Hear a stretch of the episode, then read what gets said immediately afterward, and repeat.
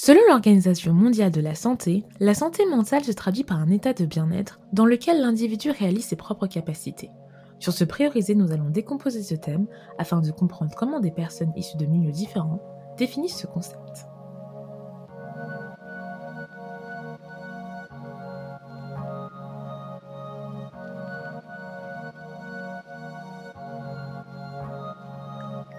Aujourd'hui, nous accueillons Stan, qui va nous parler de comment prioriser sa santé mentale en tant qu'homme, cis et hétéro.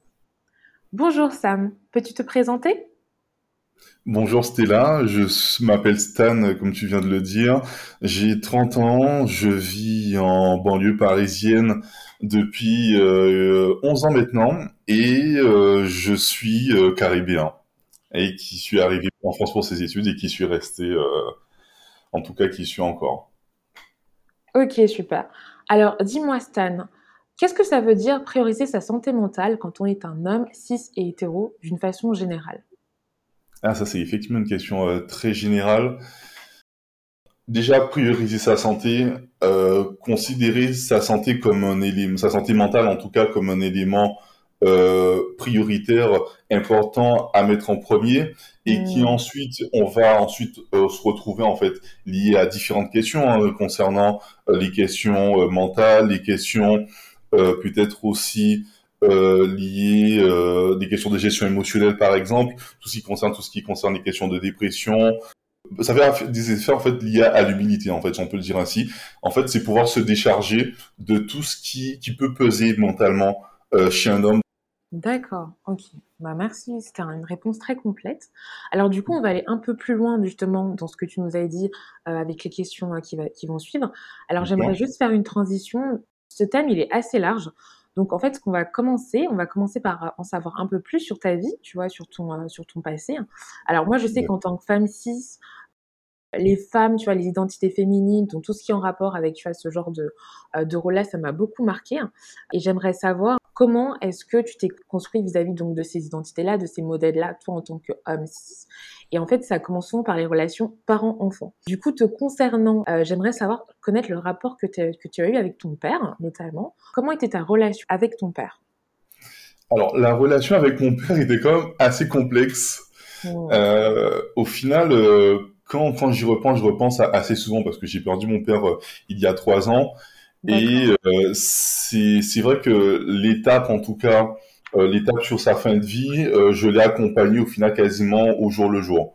Euh, sa fin de vie, on va dire, a duré, enfin, a été très rapide, a duré deux, deux trois mois, et je l'ai accompagné, j'étais très souvent en fait avec lui. Et à ce moment-là, je me suis dit, ben en fait, pourquoi on n'était pas aussi proche en fait auparavant Pourquoi il, est, il, a, il a fallu qu'il tombe malade, qu'il tombe gravement malade pour qu'on se rapproche, si on peut le dire ainsi.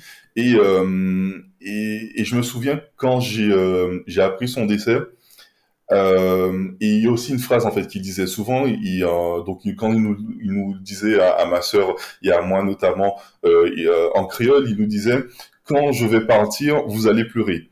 Et je pense que souvent, bon, quand il disait ça, c'est il disait que ben, quand je, je, ne serai pas là, ben, la vie ne sera pas aussi simple pour vous parce que moi, je suis là pour vous aider. Et je pense que moi, en tout cas personnellement, je ne l'ai pas vu ainsi en fait, parce que souvent je, je lui euh, je lui reprochais énormément de choses en fait, on va dire, et peut-être que bon ça on va peut-être le, le, détailler euh, un peu plus tard, mais c'est vrai que euh, voilà pour répondre à ta question, la, la relation entre nous n'était pas simple du tout, elle était euh, très complexe, souvent faite ben, d'accrochage en fait, hein, surtout sur de sur les les dix dernières années de, de la vie ensemble, on va dire que euh, de ma naissance jusqu'à ma petite dizaine d'années, je vivais avec mes parents. Ensuite, ils se sont séparés et euh, c'est mon père qui, euh, qui a une autre garde. Et on va dire, voilà, entre mes 10 ans et mes 20 ans, mes 18-20 ans, ça allait sans pour autant être vraiment quelque chose de passionnel. Euh, peut-être parce qu'il y avait le, le, schéma, on était, bon, j'allais à l'école et compagnie, après j'allais faire d'autres mmh. activités. Alors qu'une fois, à partir de, de la petite vingtaine d'années, où là, bon, ça à la fac, euh, tu as peut-être un peu moins d'heures, tu te retrouves euh, plus souvent à la maison, et surtout que je venais d'arriver en France, donc bon, la, la vie est peut-être un peu moins évidente, on n'a pas forcément les mêmes repères, donc un peu plus souvent avec lui, euh, mais après, c'était à chaque fois des, euh, des, des, conflits, et souvent peut-être pour pas grand-chose, c'était souvent les mêmes questions en fait. Hein qui, qui, qui Euh, donc voilà, donc pour parler de la relation avec mon père, voilà ce que je peux dire à ce sujet. D'accord. Est-ce qu'aujourd'hui, donc avec le recul, en ayant un peu de distance, tu es capable de dire, voilà, qu'est-ce que ton père t'a inculqué sur ce que sur ce qu'être un homme, en fait, un homme cis? Bah, c'est un peu ce que je regrettais, en fait, euh, quand je disais que je reprochais des choses, c'est de ne pas m'apprendre, en fait, on va dire, les, les choses de la vie, de ne pas m'apprendre les, euh, les grandes étapes de la vie, souvent comme, comme on, on les évoque. Au final, voilà, j'avais mon père qui était avec moi, mais il n'y avait pas forcément euh, de conversation, euh, on n'abordait pas forcément des questions euh, ben, du coup liées à la masculinité, à ce que c'est d'être un homme, un homme ensuite dans sa vie de famille, etc. On va, franchement, les, les, questions, elles étaient vraiment très banales. Hein. C'était bon lié au sport. après, il y avait peut-être un, un, sujet de conversation qui revenait de temps en temps, et pour le coup, franchement, ça, je le remercie là-dessus, c'était toutes les questions liées à la race. Euh, donc c'était vraiment un peu les seuls sujets de conversation. Mais après, le reste, ce qu'est être un homme, ça, je l'ai peut-être plus appris en observant euh, les uns et les autres, peut-être aussi en lisant euh, des articles, que ce soit sur les réseaux sociaux ou encore des articles de presse. Et je pense que je me suis en fait peut-être construit en fait plus à travers l'observation, la lecture qu'à travers en fait euh, mon père. En fait, un apprentissage avec moi, parce qu'au final, si je dois dire voilà ce qu'il m'a inculqué euh, euh, en tout cas, en tant pour être un homme, ça, ça, ça, je pourrais, je pouvais pas dire en fait. Hein. Clairement, je ne saurais rien te dire parce qu'on n'en a vraiment pas parlé. Et c'est voilà, c'était parmi les reproches que je lui faisais où on n'avait pas de sujet de conversation plus profond en fait. Mais après, c'est une question d'être un homme, c'était vraiment plus euh, voilà l'observation avec les uns et avec les autres, euh, peut-être aussi par le fait que j'ai grandi en tout cas en jeune, j'ai grandi entouré en fait au final de femmes. Euh, j'étais avec ma mère, mes tantes, ma grand-mère, et peut-être que mon regard n'est peut-être pas forcément le même que quelqu'un qui a grandi, enfin qu'un enfant qui a grandi dans un environnement euh, très masculin avec euh, les amis d'école, peut-être le père, les cousins, parce qu'au final dans ma famille il y a beaucoup plus de filles que de garçons. Donc je me retrouvais quand on était en famille, mais au final entouré de femmes. Et puis même à l'école jusqu'à jusqu'à la scolarité en fait. Hein. C'est vrai que j'avais des camarades de classe, mais après mes amis les plus proches euh, étaient euh, étaient des filles. Et je me dis peut-être qu'au final ça a aussi en fait joué sur mon rapport peut-être avec euh, les femmes des années plus tard, et puis même dans mon comportement en fait avec avec les femmes. D'accord. On en, reviendra reviendra peut-être un peu plus tard, mais du coup, c'était vachement intéressant. J'aimerais juste rebondir, du coup, parce que euh, mmh ça me fait penser à une interview que j'ai faite avec Marly. Donc, euh, j'ai posé la question qu'est-ce que ça veut dire prioriser sa santé mentale en tant que femme noire? Et on a parlé justement de ça, de, l'importance justement de, de la, communication intragénérationnelle. Et, euh, et comme quoi, c'était très important pour se construire en tant que, en tant que femme. Et du coup, tu voilà. C'est aussi important en tant qu'homme, mais je pense que c'est important tout pour savoir ce qu'ont fait nos aînés, comment est-ce qu'ils voient les choses de façon générale. Exactement. Sans, te couper, effectivement, le, point que, tu évoques, il est vraiment très intéressant parce que euh, c'est vraiment une question de communication, c'est vrai. Ouais, c'est vraiment la communication que je, que je regrettais entre nous deux. Et pour moi, vraiment, la communication, c'est primordial, en fait, dans tout type de relation, que ce soit père-fils ou dans une relation de couple ou encore avec des amis, en fait, parler, c'est très important.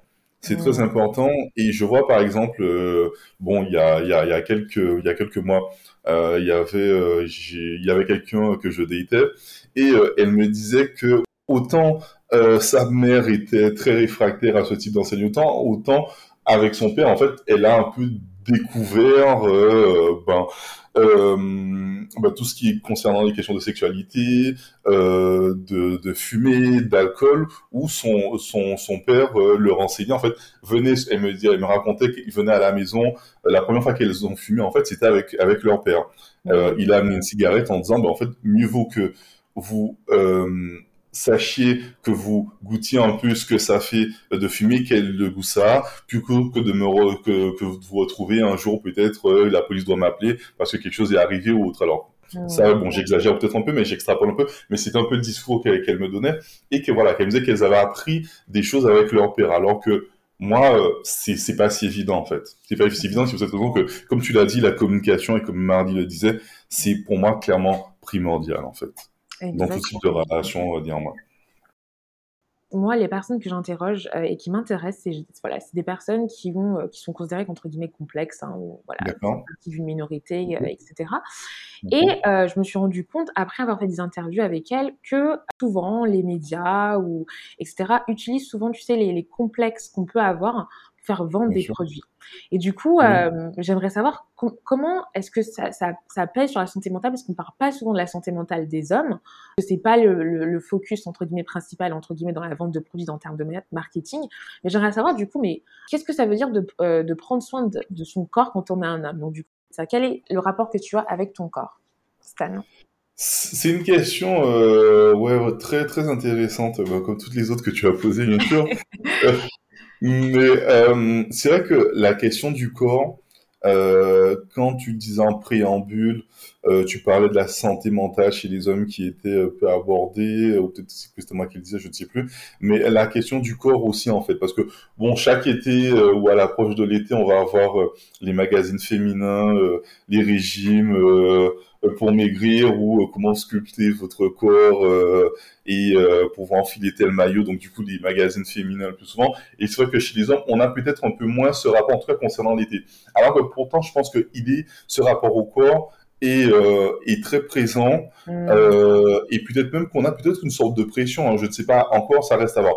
Mais en tout cas, en fait, mon, en tout cas, mon rapport avec mon corps, euh, je pense que c'est c'est peut-être par vague en fait, peut-être par période euh, où je me dis euh, bon alors moi je suis pas du tout un adepte de musculation etc.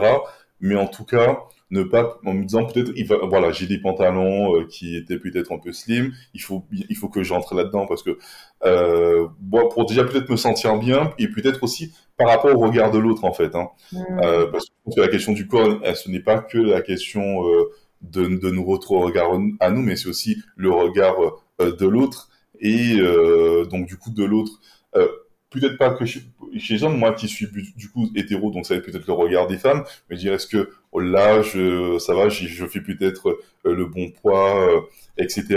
Mmh. Euh, donc du coup, je pense que le, le, la question du corps, c'est lié aussi en fait, et beaucoup au, au regard extérieur. Oui, ouais.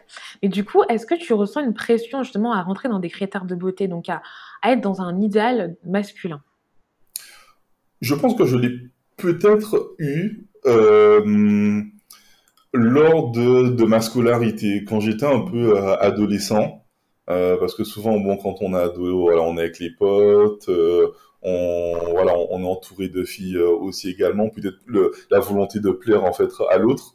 Mmh. Mais je pense qu'en tout cas, mais bon, maintenant à mes 30 ans, c'est quelque chose qui me préoccupe un peu moins, mais qui reste quand même euh, encore là, parce que je pense qu'on a, en tout cas moi personnellement, il y a peut-être une petite volonté quand même de plaire, même si ce n'est pas forcément quelque chose de, très intentionnel et, et, volontaire, en tout cas de se dire euh, complet, même si euh, on n'est pas forcément euh, célibataire ou pas, mais se dire qu'on plaît à l'autre, je trouve ça toujours assez cute. et donc après une pression. une pression concernant mon corps, en tout cas moi personnellement non, mais en tout cas je comprendrais clairement que ben, qu'on retrouve en fait euh, beaucoup d'hommes cis hétéros euh, qu'il il suffit de voir souvent en fait un peu sur les réseaux sociaux, peut-être les posts euh, que l'on a sur Instagram, Snapchat. je pense que ouais, il y a, peut-être une sorte de pression que l'on retrouve dans la société. Bon, personnellement, je l'ai un peu moins, mais c'est quelque chose qui existe clairement. D'accord. Tu me parlais donc de, pression, de pression que peut-être voilà, il y, y a des hommes qui ont peut-être une pression, mais si on n'est pas dans les critères de beauté, est-ce que tu penses qu'il y a une pression à être viril? Ok, alors concernant cette question, je pense avoir encore peut-être aussi un, un, regard, en tout cas, peut-être un peu, pas un peu déformé, parce que, bon, moi qui suis énormément sur les réseaux sociaux, mmh. euh, et qui fait peut-être ah, qui suit qui fait qui, qui fait un peu moins attention à ce aux, aux médias peut-être à la presse euh, euh spécialisée euh, et autres donc peut-être que mon regard va être peut-être un différent d'autres euh, d'autres hommes, pour le coup, si c'est hétéro. Mais par rapport à cette question de pression, en tout cas, si elle existe, en tout cas, elle existe, mais je la sens un peu moins forte. En tout cas, moi, quand je regarde les réseaux sociaux, j'ai l'impression de voir en fait de plus en plus d'hommes euh, s'écarter euh, ben du coup de, de, ces questions de virilité. En tout cas, une partie d'hommes s'écarter de ces questions de virilité. Alors peut-être que là, je fais peut-être, j'ai pas forcément raison parce que là, je se sens un peu moins des hommes euh, si c'est hétéro en fait. Hein. Donc euh, non, j'ai pas forcément raison là-dessus, non. Euh, mais on, on, reste que sur les hommes cis hétéros, on est d'accord, hein, c'est cela. Mmh, ouais. Ben, du coup, euh, ben, sur la question de, de pression virile euh, concernant les hommes cis et hétéros, en tout cas, j'ai en tête peut-être des hommes, en tout cas, d'un certain d'un certain paysage politique, en fait, on va dire. Ou bah, en fait on va dire les mecs d'extrême droite en fait si on peut dire ainsi.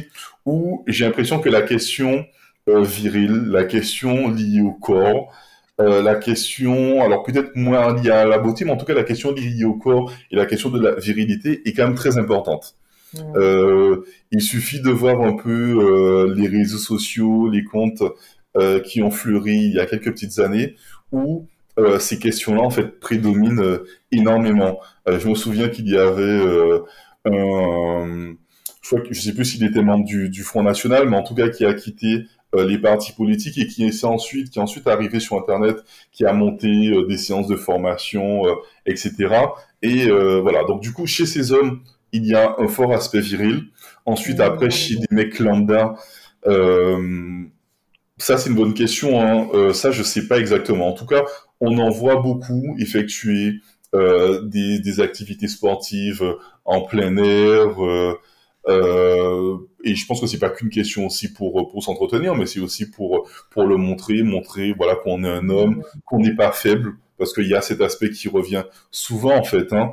Euh, tout ce qui est faible, fragile, ben c'est pas bien, c'est pas ce n'est pas être un homme en fait, euh, que d'être faible et fragile. Donc euh, sur ces questions de force, euh, je pense que la virilité est très, euh, très forte, oui. Et j'aimerais juste rebondir sur l'aspect, le fait que pourquoi est-ce que j'ai demandé à t'avoir un homme cis euh, et hétéro euh, Parce qu'en fait, je trouve qu'on parle déjà pas assez de santé mentale en général et qu'il y a toujours l'aspect, donc le côté, donc la virilité slash la santé mentale quand on parle des hommes en général, mais aussi quand on parle des hommes cis et hétéros, parce que j'ai l'impression que d'après ce que j'ai entendu dans mon entourage, euh, chez mes amis, etc., il y a toujours cette pression de je ne suis pas un homme si je suis faible, comme tu me l'as bien dit, si j'ai des troubles voilà, de santé mentale ou euh, même si je parais faible d'une façon physique. Je ne pourrais jamais comprendre, tu vois, parce que je suis une mmh femme, je suis cis, c'est des choses qui sont un peu étrangères pour moi. Et c'était important pour moi de, de, déconstruire ça avec une personne qui, entre guillemets, a beaucoup plus de vécu vis-à-vis de ça et qui pourrait euh, l'exprimer beaucoup plus euh, sereinement, de façon beaucoup plus intéressante que moi. Je pense qu'il y a des choses à déconstruire quand on parle de santé mentale chez les hommes ou c'est des, quelles sont les autres, mmh. les autres dynamiques qui rentrent dans le jeu et comment est-ce qu'on gère tout ça. Enfin, c'est ça qui m'intéresse aussi en fait. Oui, très bien. Alors, le point là que tu évoques est très intéressant parce qu'en même temps, ça me fait. Alors, j'allais dire. Euh, alors, désolé pour les auditeurs et les auditrices, mais j'allais dire peut-être qu'il faudrait peut-être aussi éventuellement mettre euh, en parallèle euh, mon discours avec éventuellement un autre homme si c'est hétéro pour voir en fait les différences qui peuvent y avoir en fait entre deux hommes cis et hétéros. Alors peut-être avec un mec qui euh, qui lui euh, qui se considère viril, etc. Mais en même temps, ce que tu me dis aussi, ça me fait penser en fait à, un court métrage d'une réalisatrice qui s'appelle Alice Diop. Elle avait réalisé il y a en tout cas quelques années maintenant un ouais c'est un court métrage un peu documentaire, si on peut dire ainsi, qui s'appelle Vers la tendresse. Et en fait, c'est un, court métrage qui donnait la parole euh, à trois hommes, il me semble. Euh, tu avais deux hommes euh, cis et hétéros et tu avais un autre euh, qui est cis homosexuel. Et c'est en fait quelque chose qui, qui paraissait vraiment en fait dans les discours euh, des, des, deux premiers et également en fait euh, de, de l'autre homme euh, homo qui disait en fait alors pas pas lui en tout cas dans sa personne mais en tout cas euh, il en fait il relatait que qu'un jour il bon il allait prendre les transports le RER et voilà, il, il, remarque en fait pendant qu'il attend le il remarque un, un autre mec, il se, qui, qui lui envoie des regards assez, distant et il se dit bon peut-être que lui il souhaite quelque chose ou il sait pas trop. Donc du coup il monte. Ensuite le mec vient s'asseoir en face de lui. Il y a une petite discussion. Et euh, de ce que j'ai de mes souvenirs il me semble qu'il le revoit en fait à plusieurs reprises. Et se dit mais en fait ok, on se voit à plusieurs reprises, mais je crois que quand il se voyait, le mec, il était à chaque fois alcoolisé.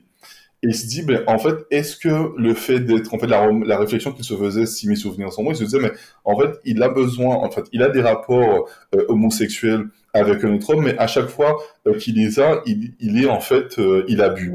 Il, il a bu, et c'est comme si en fait, il n'assume pas cette identité d'avoir des relations homosexuelles avec un autre homme, et qu'il souhaite en fait peut-être, alors il a ses relations sexuelles, mais il préfère les avoir en n'étant pas pleinement, euh, comment dire, euh, euh, je vais pas dire conscient, mais non, en n'étant pas, j'ai pas, j'ai pas le terme qui arrive, mais en tout cas en étant alcoolisé en fait en, étant fortement alcoolisé. Et cette question de, hum, alors, tu, tu disais, voilà, tu expliquais pourquoi tu avais invité euh, un, homme cis et hétéro et concernant les questions de virilité. Et c'est quelque chose qu'on retrouve, en tout cas que je retrouvais énormément dans, dans ces commentaires, où l'homme, bah, en fait, se, est considéré et se considère aussi, en fait, comme la personne qui doit être virile. Alors que, en soi, dans un couple, c'est pas, en tout cas moi, euh, les personnes que j'ai fréquentées, ça n'a jamais été, en tout cas, pas, tant que ça, euh, ah mais t'es pas viril, euh, non moi je préfère un mec viril. Alors après c'est quelque chose qui existe euh, chez certaines personnes qui souhaitent être avec un, garçon viril, un homme viril, euh, mais euh, c'est pas nécessairement si toi tu ne te sens pas euh, comme tel, si tu ne te sens pas viril et que tu n'as pas envie de l'être, je ne vois pas pourquoi en fait tu devrais te l'imposer en parlant de ça, bah, je pense que c'est une bonne transition pour parler donc du thème de la confiance en soi et aux autres. Donc moi, du coup, j'ai lu quelques articles qui relatent euh, voilà, que les hommes aussi donc, souffrent aussi donc, de troubles, hein, de maladies euh, qui affectent la santé mentale. Et j'aimerais savoir quand est-ce que tu as pensé à ce sujet pour la première fois? Euh, les questions de, hum, de santé mentale et de, de bien-être. ouais.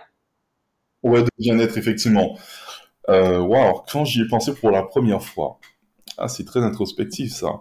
Euh, je pense que j'ai dû en entendre reparler sans doute quand j'étais euh, à la ouais quand je faisais mes études, je pense clairement quand je faisais mes études euh, parce que j'ai débuté mon, parcours euh, académique euh, à travers la sociologie.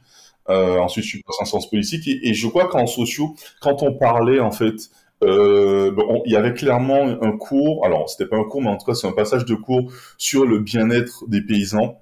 Euh, donc peut-être que la l'une des premières fois où j'en ai un peu entendu parler, c'était peut-être lors de, de, ce cours en fait, hein, des questions de, de, de santé, de, de bien-être chez une euh, catégorie de la population. Euh, et ensuite, bon, avec le temps, euh, et encore plus depuis, on va dire, 5-6 ans, parce que ça reste quand même assez récent, mais on, en parle de temps en temps euh, dans la presse, euh, beaucoup sur les réseaux sociaux, notamment Twitter. Voilà, notamment Twitter et beaucoup Twitter. Donc euh, souvent, voilà, je vois des tweets liés à cela, je les lis. donc voilà, je pense que la première fois, c'était effectivement à mes 21 ans environ, ouais, 20, 21, 20, 19, 20, 20 ans. Et ensuite, on va dire que ça a commencé euh, euh, ce type de sujet a commencé à vraiment être présent euh, il y a à mes, 20, euh, mes 25 ans environ, 24-25 ans grâce aux réseaux sociaux. D'accord. Mais euh, c'était quand la première fois que tu t'es dit, ok, donc je vais faire des recherches sur ça de façon sérieuse en fait? Enfin, euh, voilà. À quel moment tu t'es dit, on parle pas des autres, mais on va faire des recherches vis-à-vis -vis de moi-même? Très bonne question. euh, tu sais, franchement, faire des recherches euh, approfondies là-dessus, euh, ben, je pense ne l'avoir jamais fait. Pourtant, euh, mon premier rapport avec en fait des professionnels de la santé mentale, si on peut les appeler ainsi, c'était en fait ben, quand j'avais ma, ma, petite dizaine d'années à la séparation de mes parents. là, j'ai vu en fait deux psy. Bon, c'était très bref parce que j'étais très réfractaire euh, à l'époque de à l'époque au fait de voir un, psychologue et peut-être qu'il y avait aussi dans mon esprit à l'époque si je vais voir un psy ça veut dire que je suis faible alors que je je me sens pas je me considère pas comme faible euh, et j'avais peut-être déjà une petite dizaine d'années hein. donc c'est dire peut-être aussi déjà comment peut-être inconsciemment euh, déjà très jeune on incorpore des idées euh, ben, du coup, qui ensuite bon, ben, vont se développer en fait hein, au cours au cours de notre vie. Donc ça, c'était vraiment mon premier rapport euh, physique avec des professionnels de la santé. Bon, après, je crois que je n'en ai, je n'ai eu que deux séances, trois séances maximum. Euh, et ensuite, je me suis dit, euh, et encore plus au décès de mon père, euh, quand j'en parlais avec euh, euh, la, ma compagne de l'époque qui me disait, je suis persuadé que tu n'as pas fait ton deuil, alors que bon, moi je pense l'avoir fait, elle me disait que tu devrais voir un psy. Et à chaque fois, je disais, ok, je verrai. Bon, là pour l'instant, ce n'est pas une priorité. J'ai d'autres, j'ai d'autres choses à mettre en, premier lieu. Mais je pense que c'est pas quelque chose, en tout cas, que j'ai écarté totalement. Et quand, bon, ben, le temps. Euh, alors, je sais pas si c'est une question de temps ou si je me, je me trouve des préoccupations, enfin, euh, euh, je m'invente des préoccupations, mais en tout cas, je, j'en verrai parce que je trouve ça aussi intéressant au-delà de, de, de la perte de mon père, euh, de voir un psy en fait. Peut-être faire le point sur moi, savoir, voilà, et parler, parler. D'accord. Mais c'est super intéressant tu, ce que tu dis, mais du coup, ça me fait réfléchir. Est-ce que tu penses qu'il y a un tabou au sujet de la santé mentale chez les hommes en particulier? ah mais clairement, clairement, euh, clairement. Ben, quand je te disais, euh, alors je prenais le, le, cas par exemple du, du, du court métrage d'Alice Diop euh, vers la tendresse. Alors ça ne parle pas directement de, de santé mentale, c'est plus en fait euh, le regard d'hommes de banlieue, de cité, je sais pas exactement comment les nommer, euh, à, à l'égard des femmes, mais c'est une question qui, qui revient aussi là-dessus. Et quand on, je parlais de fragilité, en fait, voilà, mmh. de fragilité, de, de, faiblesse. Pour moi, quand on parle de sentimental, on l'associe aux hommes, euh, et surtout si c'est à, enfin, ça, ça remet en question. Un mec va toujours se dire, euh, ouais, mais moi je suis pas faible, euh, ça va, je tiens bien, etc. Ça va, ce seront toujours les premiers mots. Je tiens bien, moi je vais bien, je n'ai pas de soucis, euh, etc. Alors que personnellement, je considère que la question de santé mentale, ça ne s'énumère pas nécessairement comme étant je vais bien.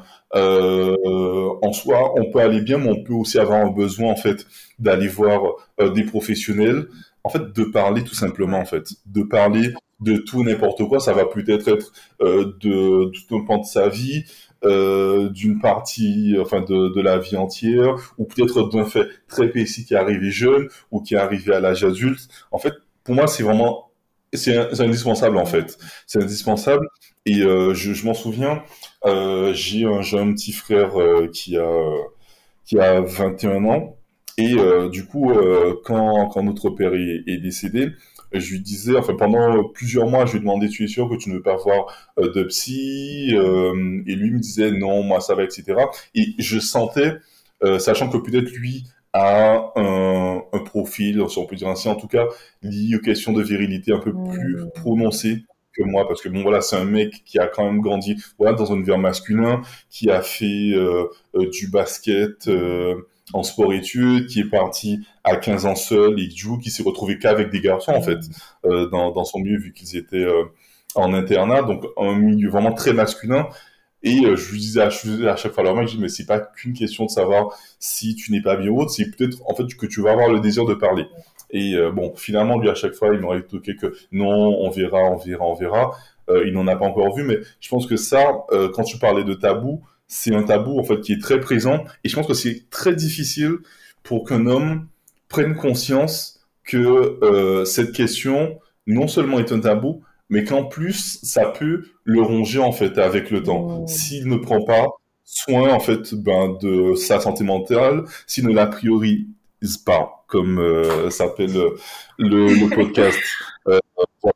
Euh, en fait c'est vraiment important de se prioriser sur sur la santé mentale tu nous as parlé voilà, de ces moments de faiblesse, un moment.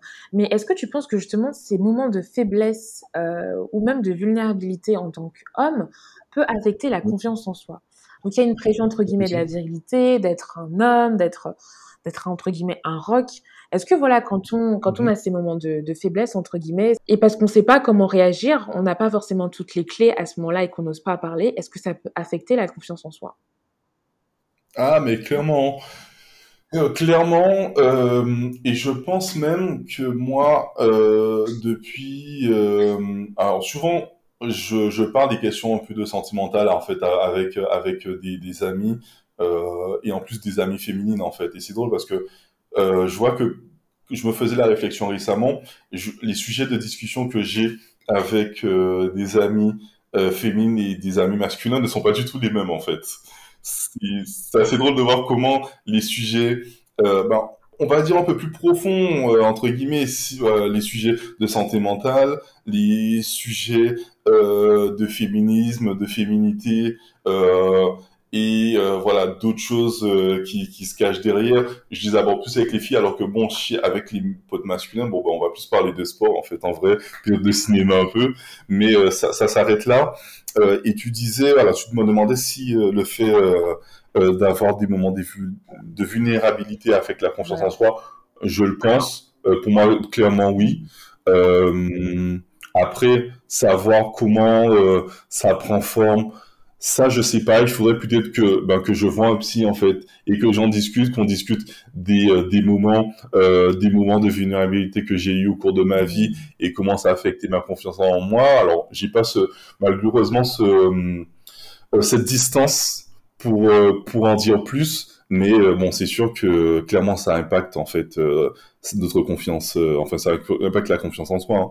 Pour moi, ça, ça reste une évidence. Hein. Est-ce que tu penses que c'est cette cette ascension entre guillemets, cette volonté d'être toujours dans la compétition en termes de travail, de toujours euh, voilà travailler de, façon excessive, ça, impacte aussi la santé mentale.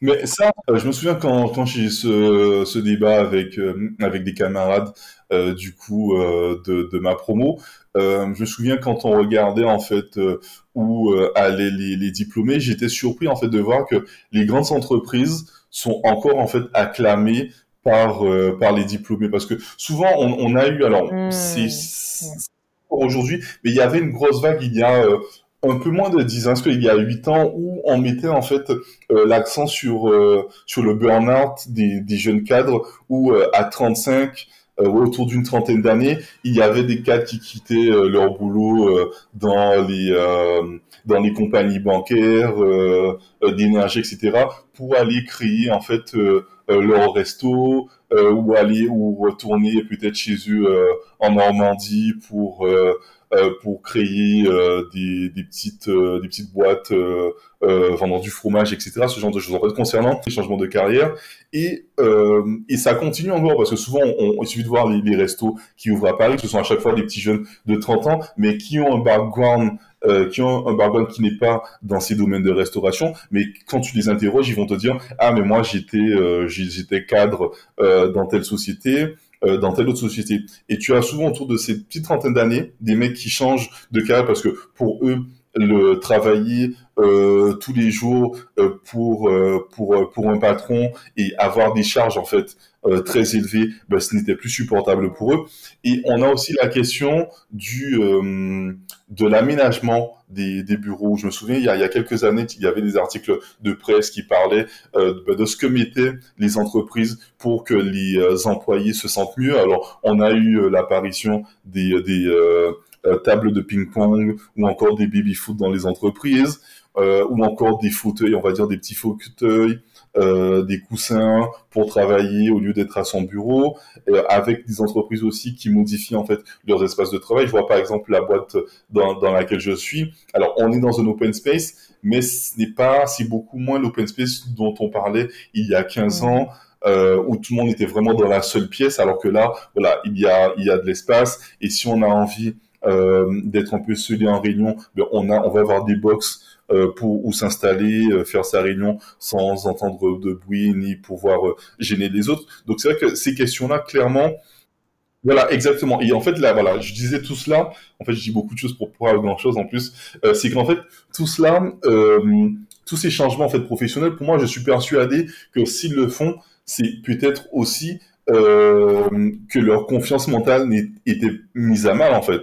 Si on voit tant de jeunes euh, de 30 ans euh, jusqu'à 40 ans qui changent de milieu professionnel bah, parce que le domaine euh, professionnel en tout cas le domaine des, euh, des, grandes sociétés ne leur convenait pas à cause ne leur convenait pas à cause des horaires c'est en fait qui en tout cas je suis persuadé qu'ils ne se sentaient pas forcément très bien en fait hein.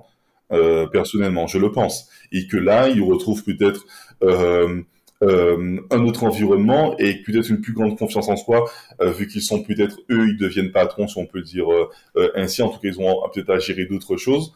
donc, je pense que clairement, ça affecte la confiance en soi. J'en suis persuadé. Et du coup, j'aimerais savoir, donc, qu'est-ce que tu penses, entre guillemets, des dérives de la masculinité? Qu'est-ce que ça veut dire pour toi?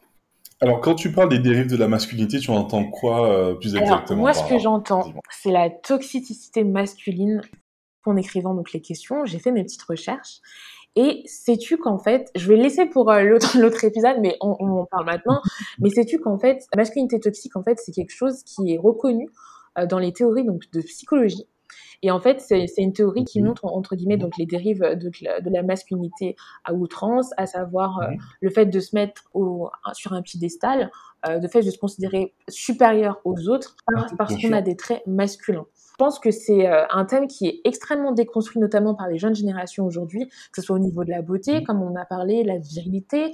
ça ne veut pas forcément dire la même chose qu'il y a dix ans, parlé avec une copine à quel point ça m'avait euh, vraiment étonné qu'aujourd'hui, enfin, c'est considéré comme quelque chose d'important.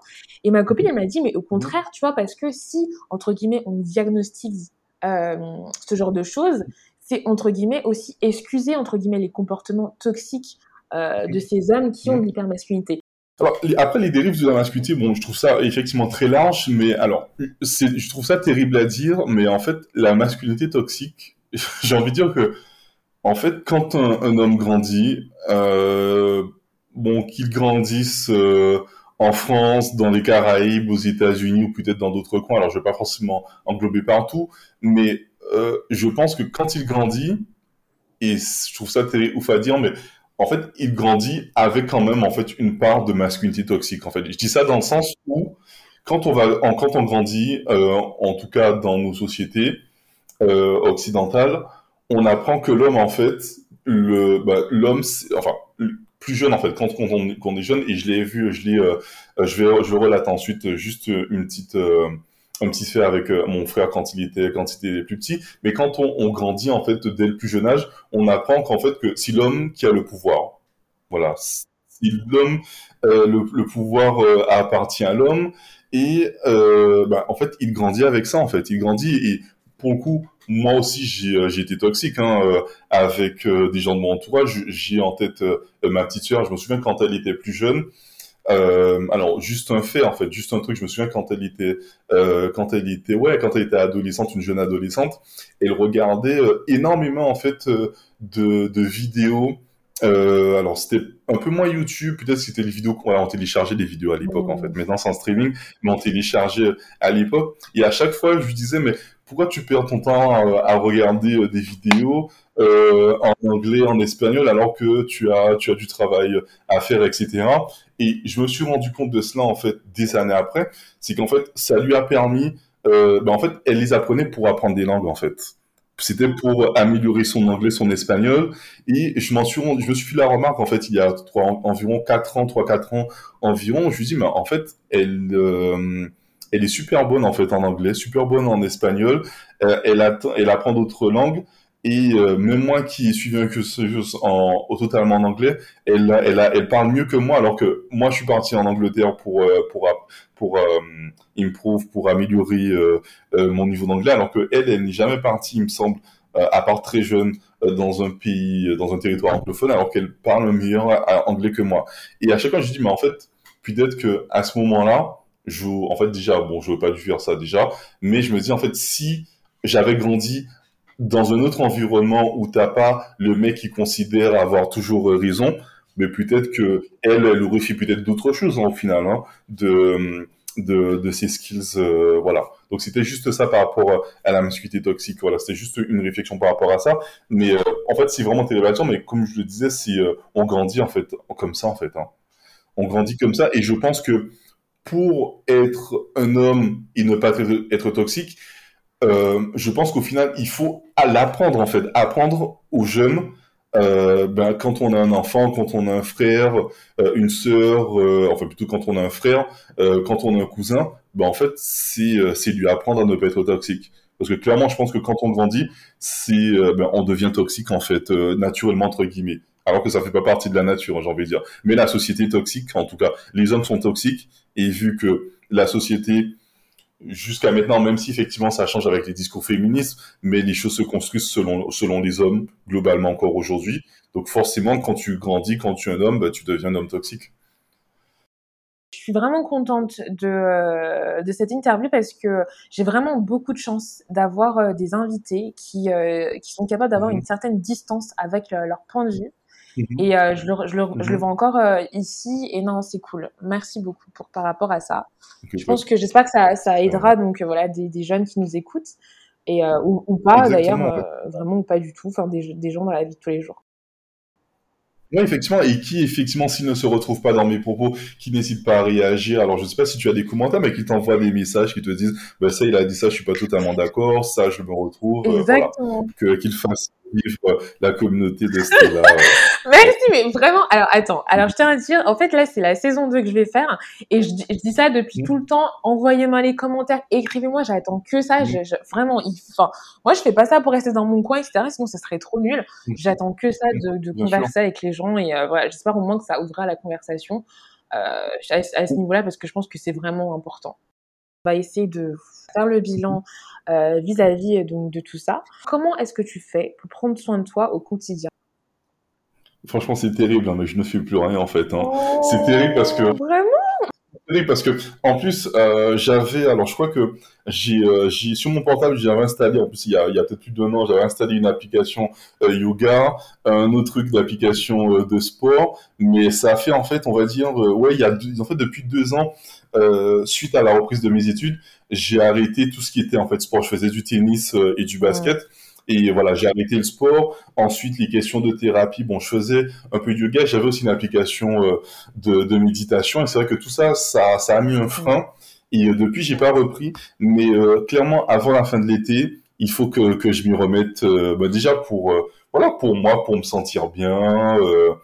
Etc. Et c'est indispensable de toute façon pour dans son quotidien ne pas uniquement que travailler, regarder des films, écouter de la musique, mais c'est bien de faire en fait d'autres activités euh, bah, qui soit qui soit autre en fait. Donc ça de toute façon ça reviendra, mais de toute façon, alors je ne fais rien, mais je reprendrai euh, le sport, c'est sûr.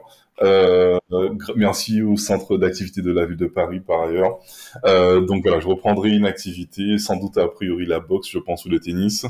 Euh, et ensuite, euh, bon, bah après, je, je ferai euh, des séances de méditation. Et ensuite, je pense que les rendez-vous thérapie avec les professionnels, je pense que ça viendra, ça viendra peu après, mais ça viendra en tout cas. Ça viendra. Et du coup, si tu aurais quelque chose à dire, voilà, aux, aux personnes qui nous écoutent, qui se questionnent sur leur masculinité, sur la masculinité toxique, sur comment prendre soin de soi quand on se questionne vis-à-vis -vis de ça, quand on vit ce genre de choses, qu'est-ce que tu aurais à leur dire? C'est difficile à, répondre parce que moi, je ne suis porte-parole que de ma parole, euh, je ne suis porte-parole que de moi, euh, pas d'autres personnes. Mais euh, s'il y a un mot, souvent, bon, quand on, aborde ces sujets, on parle de déconstruction, et je pense que clairement, c'est très important en fait, parce que, bah, comme je le disais en plus précédemment, quand un, homme grandit, pour moi, il grandit dans un, un environnement toxique. Et bah, en fait, c'est primordial de se déconstruire. Donc, du coup, déconstruisez-vous, voilà, si vous le voulez également, mais je pense que si vous écoutez sur Prioriser, c'est que vous souhaitez en savoir plus là-dessus sur sur ces questions et que vous souhaitez vous déconstruire si ce n'est pas déjà fait. En tout cas, si ce n'est pas en, en, vous n'êtes pas en phase de déconstruction, mais voilà, en fait, que ça, en fait, voilà, c'est le, le, seul mot que que je peux vous dire. Euh, voilà, hein, si vous êtes un, un homme euh, cis euh, hétéro, euh, voilà la seule chose. Désolé de ne pas pouvoir vous en dire plus, mais que ça. Mais c'est très bien, c'est très bien. En tout cas, bah, merci beaucoup Stan, merci beaucoup pour ton temps, merci pour avoir euh, répondu euh, à mes questions, c'était vraiment intéressant. Retrouvez-nous toutes les deux semaines pour un nouvel épisode et sur le compte Insta de ce.priorisé.podcast. À très vite et en attendant, priorisez-vous.